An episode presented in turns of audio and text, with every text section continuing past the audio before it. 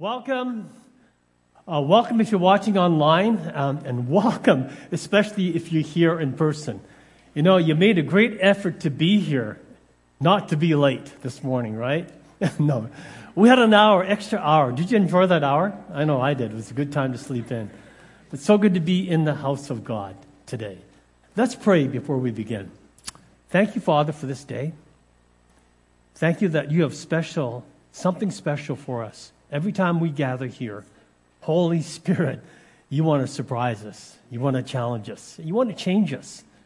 And Father, we'd say we, we surrender to you this morning, Holy Spirit.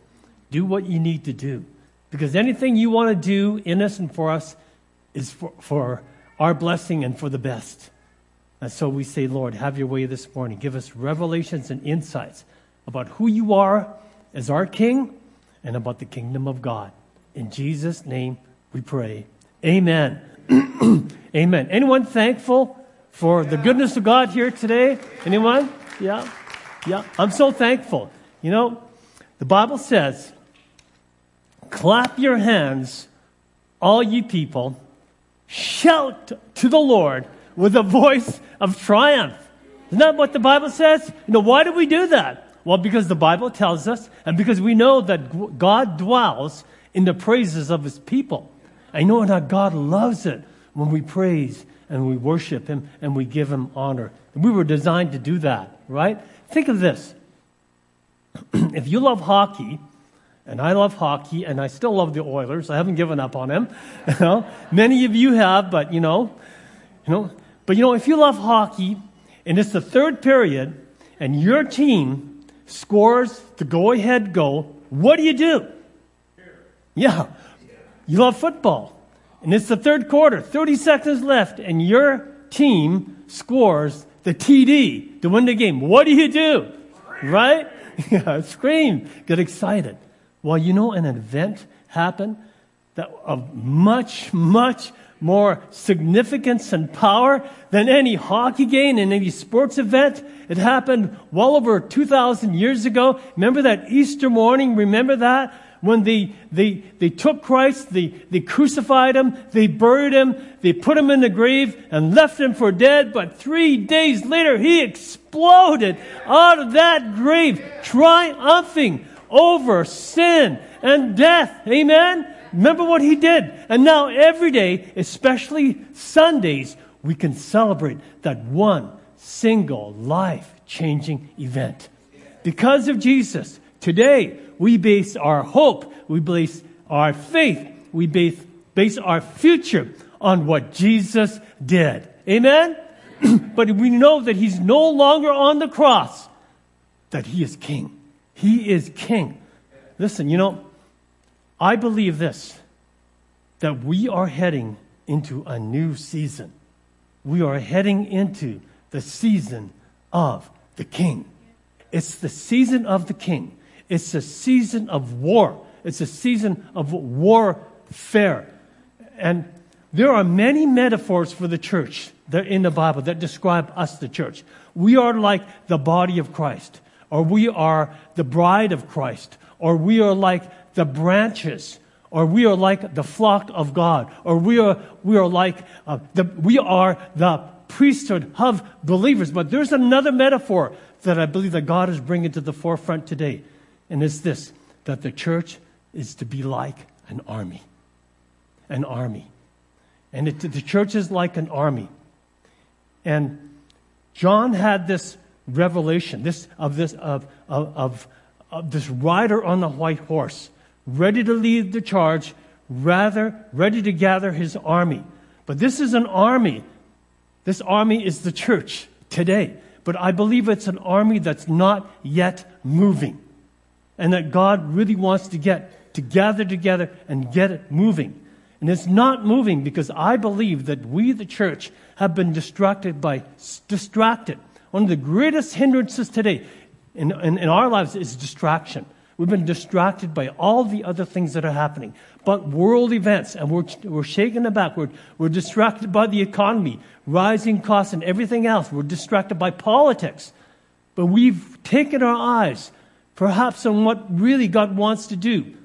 You know, there's a revelation that, that's in the Bible that happened way back there when John was on the island of Pat- Patmos. And I believe this is a revelation that God is bringing to many prophetic people today. And, it, and this revelation is this is in John, um, sorry, Revelation chapter 19, verse 11, when John said, Then I saw heaven opened, and suddenly a white horse appeared. The name of the one riding it was faithful and true. And with pure righteousness, he judges and rides to battle. Listen, Jesus is taking the lead. He is taking the lead. He is mounting his white horse. And one of the prophet, prophetic people says his feet are already in the stirrups. And he's sitting on a horse, a white horse. Now, this is not a normal domesticated horse. This is a white horse this is a war horse. And I love the description of God gives about the war horse. And, and I, can I stretch this? And I wasn't want to say this. I believe that one of the metaphors in the Bible is this that the church is like the white horse that Christ, our Savior, will ride. And this, this white horse, and God describes the qualities of the white of this war horse, and it's in the book of Job where, where God is talking to Job. And they have this, and, and God says to Job, Job 39, verse, starting at verse 19, Do you give the horse its strength or clothe its neck with a flowing mane? Do you make it leap like a locust, striking terror with its proud snorting? Can you picture this horse? Its paws, it paws fiercely, rejoicing in its strength and charges into the fray. It laughs at fear, afraid of nothing. It does not shy away from the sword. The quiver rattles against its side, along with the flashing spear and lance. In frenzied excitement, it eats up the ground. It cannot stand still when the trumpet sounds. At the blast of the trumpet, it snorts, Aha! It catches the scent of the battle from afar, the shout of the commanders, and the bra- battle cry. Clap your hands, all you people. Shout to the Lord with a voice of triumph. Amen. We serve this triumphant king. It's a metaphor of the church. We are in the season of the king. We are in a season of war. We're in the season where we are seeing, literally seeing, the coming manifestation of God's kingdom on this earth. Now, now, now is the time to worship Him. Now is the time to praise Him. Now is the time. It's all about the King. The King, the King, the King, and His coming. Now is the time to worship and praise Him. Luke's Gospel, chapter 11, verse 1. Now it came to pass as he was praying in a certain place, when he ceased, that one of his disciples said to him, Lord, teach us to pray, as John also taught his disciples. So he said to them, When you pray, say, Our Father in heaven, hallowed be your name. See, it starts with praise. When you pray, say, Our Father in heaven, hallowed be your name. Your kingdom come. Your will be done on earth as it is in heaven. If you're a believer, you've probably heard this prayer. This is the greatest, most, this is the most famous prayer in, in the world. And it's called the Lord's Prayer. And it's a model prayer. Now, notice Jesus said, When you pray, say, Your kingdom come. He said, Pray it, say it. How many of you say this prayer? How many, yep, great. How many of you say it every day? You can pray that prayer every single day. When Jesus came from heaven to earth, his major announcement, his major message was the kingdom of God. He always talked about the kingdom. Why is that? Why? Because he wants us to know what it is and how it operates. Because if we don't understand kingdom principles and kingdom and truths of the kingdom. We'll be, live beneath the privileges of the kingdom and we'll live beneath the life that Jesus and gave his life so that we could have and we'll end up living according to the patterns and the standards of this world. Isn't that right? I believe that one of the problems is that we live in a country, in a world that's a democracy, right? And a kingdom is so different from a democracy. So, question What is the kingdom of God? What is it on your PowerPoint? It's from the word, Greek word, basileia. I'm not sure if I pronounced that right. A kingdom is the governing influence of a king over a territory, expanding that territory with his will, with his purpose, and his intent, producing a culture and a lifestyle for his citizens. Say with me, kingdom come. Kingdom come. Every time Jesus taught, he brought the concepts and the culture of the kingdom. He was constantly trying to change the mindset of the culture into the mindset of the kingdom. You know, people, when Jesus came, they heard words they had never, ever heard before. Jesus announced to this world, to this wrecked, this weary world, that God's new world is here now. It is the kingdom invasion. It's the kingdom of God. And suddenly they began to hear words like this Your faith has made you well. Stretch up your hand and be healed. Your sins are forgiven. Neither do I condemn you. Or like Lazarus, come forth out of that grave. Or like he is risen. He is no longer here.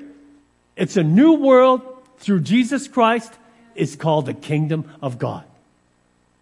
In his teaching on, on kingdom, Kevin Gerald is a, is a great pastor in Champion Church, and he talks about the kingdom of God. And he says there are four things, and I agree, there are four things every single kingdom has. Every kingdom has, number one, it has a king. A king. Who's the king? Jesus is the king over a kingdom. He's no longer just a baby in the manger. He's no longer just a teacher. He's no longer just Savior. He's no longer just Messiah. He's the King. He is the King. First Timothy 1:17. Now to the King, eternal, immortal, invisible, the only God, the honor and glory forever and ever. Amen. What a powerful statement. That's who Jesus is. He's the King. He's the eternal. He's everlasting. He's immortal. He's the only God. And he deserves all the glory and the honor and praise this earth can give him. He's no longer a lamb being led to the slaughter. He's no longer a suffering servant. He is now the king of kings. He is the lion of the tribe of Judah, and the world is about to hear him roar. Amen? He is the king of all kings. Amen? Every kingdom has a king. Secondly, every kingdom has a government with its laws, with its principles, as revealed in the Bible. And his government is based on his ways, his thoughts, which are so much higher than ours, isn't it? With laws to protect us, not to harm us, but to bless us. Amen? With boundaries, the Bible says, that fall in pleasant places. No, you send your kids out to the playground to play. The worst place you can send them out to play, to play, your toddlers, is a place with no boundaries, right? But you're so glad that there are boundaries. Aren't you glad that when you send your kids out to play into this world, that there are boundaries that protect them? That's what God does for us. That's, he's, he sets his boundaries around us. And the psalmist David said, and they fall in pleasant places, beautiful places. God is so good. His government are his, is, is our boundary. Isaiah chapter 9, verse 6. For to us a child is born, to us a son is given, and the government will be on his shoulders. He came from heaven to earth, And when he came from heaven to earth, he brought the government of heaven to earth, the government of God. And verse 7 says, Of the greatness of his government and peace, there will be no end. There is no end to his government on earth. It, it, it has come, it is still coming, and it is still growing. You know, in a democracy, when you think of a government, um, that's where there's, in, in a democracy, that's, it's a type of government where there's always room for debate or disagreement, for argument. And you have a free choice, at least in most democracies, right? But when it comes to this government, not when it comes to this government. His law, the king's law, is, king's word is, our, is, is law. We listen to him. Amen? The moment you were born again, you became a citizen of his kingdom. And when you say, I'm his citizen, I'm a citizen of the kingdom, what you're really saying is, I'm surrendering my will, my life, my ways to the king. But let's be honest, sometimes there's this tendency in all of us, I don't know, maybe it's in me, me I don't, might, might be in you, but I think it's in all of us that there's this tendency that, uh, that we struggle with, that, that sometimes we want to take scriptures out of context. Or sometimes we would like to see some scriptures totally removed. Do you feel that way sometimes? You know, God's kingdom is God's ways of doing things, right? In Isaiah 55, verse 8, God says, For my thoughts are not your thoughts, neither are my ways your ways, declares the Lord. As, as heavens are higher than the earth, so are my ways higher than your ways, and my thoughts than your thoughts. In the greatest sermon that was ever preached on earth called the Beatitudes in Matthew chapter 5, Jesus challenged the thoughts and the attitudes of people. Their uh, attitudes. And often, you, as you read through, all throughout that chapter 5, even right up to 7, three now, that sermon goes on to three chapters. And often you hear Jesus say this You have heard it said, but I say. You have heard your friends say. You have heard a lot of other people say. But what I say is different. My way is a different way of thinking and living. Amen? Every kingdom has a king. Every kingdom has a government, and every kingdom has a territory. That territory on earth is called his domain. And what is his domain? What does it cover? The entire earth. The entire earth is God's domain. Revelation chapter 11, verse 15. The seventh angel sounded his trumpet, and there were loud voices in heaven which said, The kingdom of the world has become the kingdom of our Lord and, and of his Messiah. And he will reign. He will reign. The globalists will not reign our world.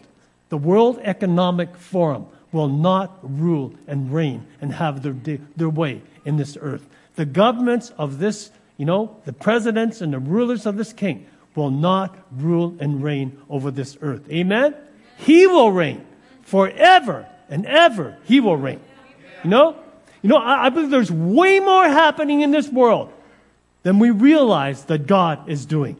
His kingdom. You know, I believe it's just a matter of time when we will see His kingdom fill the entire earth. It's happening right now. It's happening right now. There are changes happening in the world and governments. We're going to see these changes begin to accelerate as we head into this, the last part of this year, especially as we head into the year 2004. 2024, right, 2004. It's going way back. Thank you. Psalm chapter 2, verse 1. You see what's happening in the world. You see what the nations are. You know, it's a spiritual world that we're living in. Right now, what we're seeing happen. I have never heard of such evil happening, being exposed in places. I've never believed that what was happening in Disneyland was actually happening. I never believed what, what was happening to children and trafficking. And it's all being hidden and disclosed, and it's all coming to light. Why is that? Because there's a collision of two kingdoms.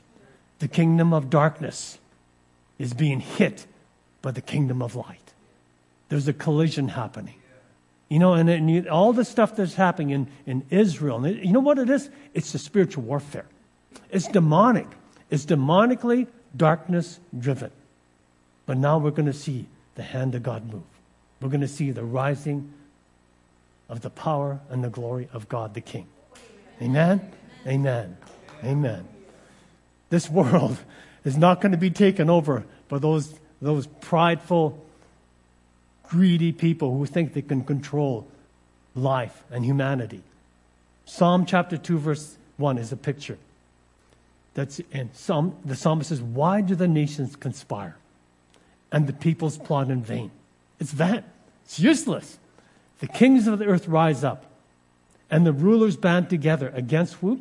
The Lord and his anointed one. It's always been, all this stuff has always been a spiritual warfare against Jesus, against God.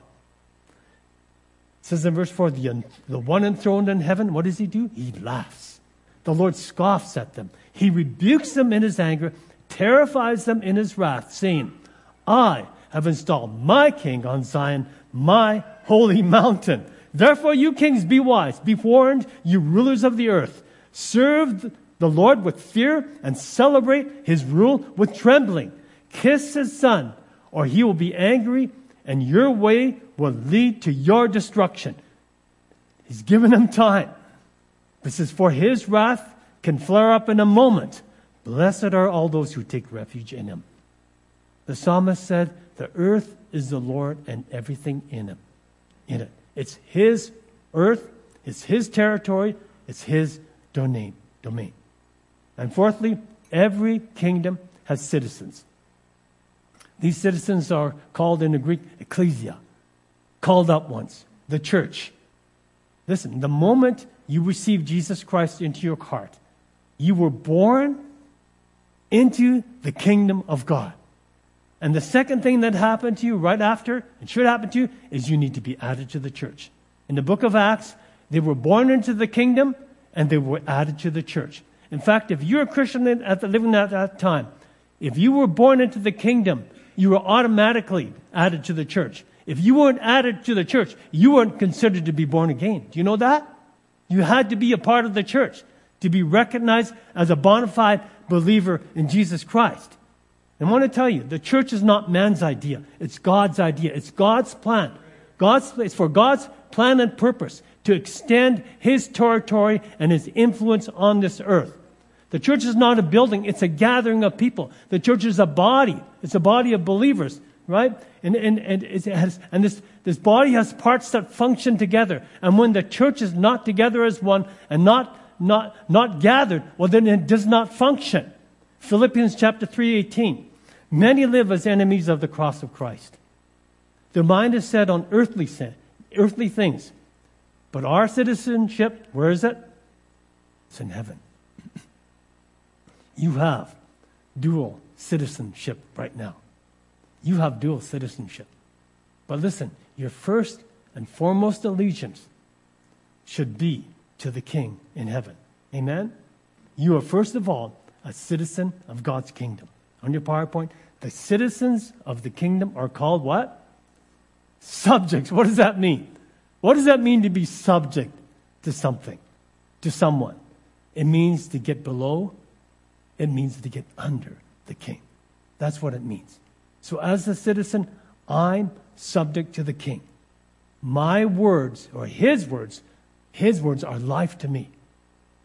And his words have the highest and the utmost priority in my life. Amen? You know, when you get, when you get under his kingship, that's how you get over the world. That's how you overcome. And on your PowerPoint, it's by living under the ruler, the rule, and the authority of Jesus and his word that we become overcomers in this life. You living under gets you over. This kingdom this kingdom occupies its territory through its citizens, the church. And this is the church that Jesus Christ said that the gates of hell cannot stop. The gates of hell cannot stop. You know, when one person gets saved, you know, when one person gets saved, the church advances and the church wins. When just one soul. So when the church wins, you know what happens? Hell loses. Hell loses. And when the church wins, darkness becomes light. Bodies get healed. The blind see, and hell is emptied, and heaven is filled. It's time, church. How many of you thankful? How many of you thankful that you're part of God's great church? How many of you thankful? Yeah? I believe it's so important that we recognize the times that we're living in. So important. And I say this if there's ever a time when the world has needed the people who understand the kingdom and who participate in the kingdom, it's right now. This is the time. This could be the greatest time in all of human history for God's people to be subject to the king. And instead of looking to our present governments to restore this broken world, let's look at the unlimited power of God and His greatness. Let's focus on, on Him. Amen? At the end of the day, remember who you belong to. Your allegiance is to His kingdom. And on your PowerPoint, this kingdom is so different from this world. This kingdom literally runs counter culture to the world. It's almost everything, it's almost opposite to everything that this world exalts and tells you you should do. Amen? It's counterculture. The ways of the kingdom run counter to the ways of the world. His word, His ways are there to protect you and to bless you. At the end of the day, more than anything else, remember your allegiance is to the King. As Christians, our first obligations, first obligation is not to the culture, it's not to racial or gender identity of any group. It's not to maintain family traditions of religion. It's not to party politics. And it's not to holding on to long time friends just to keep their approval. Right? Listen, this world is a wreck. There are so many people that are struggling with illnesses right now, that are battling disease, they're struggling with mental health issues, family issues, marriage issue, issues. But listen, with all that is happening, our King rules, our God reigns. Amen? Amen? He rules over sickness, hell, death, the devil. He rules all over them. We serve an all powerful, immortal, eternal, invisible God. Amen? It's the season of the King. It's the season of the King. Let's give him praise today. Thank you, Father. We give you praise. We give you glory. We give you honor. Thank you, Father. Let's pray. Father in heaven, may your kingdom come. May your will be done in our lives. May your will be done over sickness, over fear, over death, over everything that's happening in this world discouragement, depression, darkness, devil. You tell in your, in your word that your kingdom is not a matter of talk. 1 Corinthians 4:20, but it's a power. Power over sickness, death, disappointment, setbacks. Power to heal, power to bless, power to deliver no matter what situation that you're in right now. I want to tell you if you're in a battle, God has the power to get you through that battle and to win that battle in the end. Amen? You know, I felt the Holy Spirit say just before I went up to preach to tell someone here today, I know what you're going through. I know the struggles that you have. And I commend you because you have not given up. You're still just holding on. But I want to tell you the best days are ahead for you and for your life. The best days ahead are, are, are ahead of your life. Amen? Amen? God has good things for you. Don't ever forget that God is a God of goodness. So thank you, Father. Thank you for taking this word and making it come alive so that we experience this word, we live this word out, we, we begin to experience more and understand more about who you are as the King of our life and, and, and the dynamic power and the dynamic life of being involved in the kingdom of God. In Jesus' name, amen, Lord. Amen. Just keep your heads bowed for a minute, just for a moment. If you're watching online or if you're here today, maybe you've never really given your heart to Jesus. You haven't invited him personally to be your Lord and Savior. You can do that today. And if that's you, and I tell you, if, the, if that's you and you haven't received Christ, that's the greatest, most life changing decision that you must make. So you, when you make this decision, you can make it with all your heart. And God will literally transform you and put you right into the kingdom of God, into a, into a new beginning, a brand new life. Amen? So if that's you, whether you're watching, whether you're here in person, I want to lead you into this prayer. Repeat these words after me. Say, say them with all your heart. Dear Lord Jesus, be leader of my life, be Lord of my life. Please forgive me of every sin that I have committed. I invite you into my heart today to be Lord and Savior of my life. And Lord Jesus, make me into that new person. In Jesus Christ's name I pray. Amen and amen.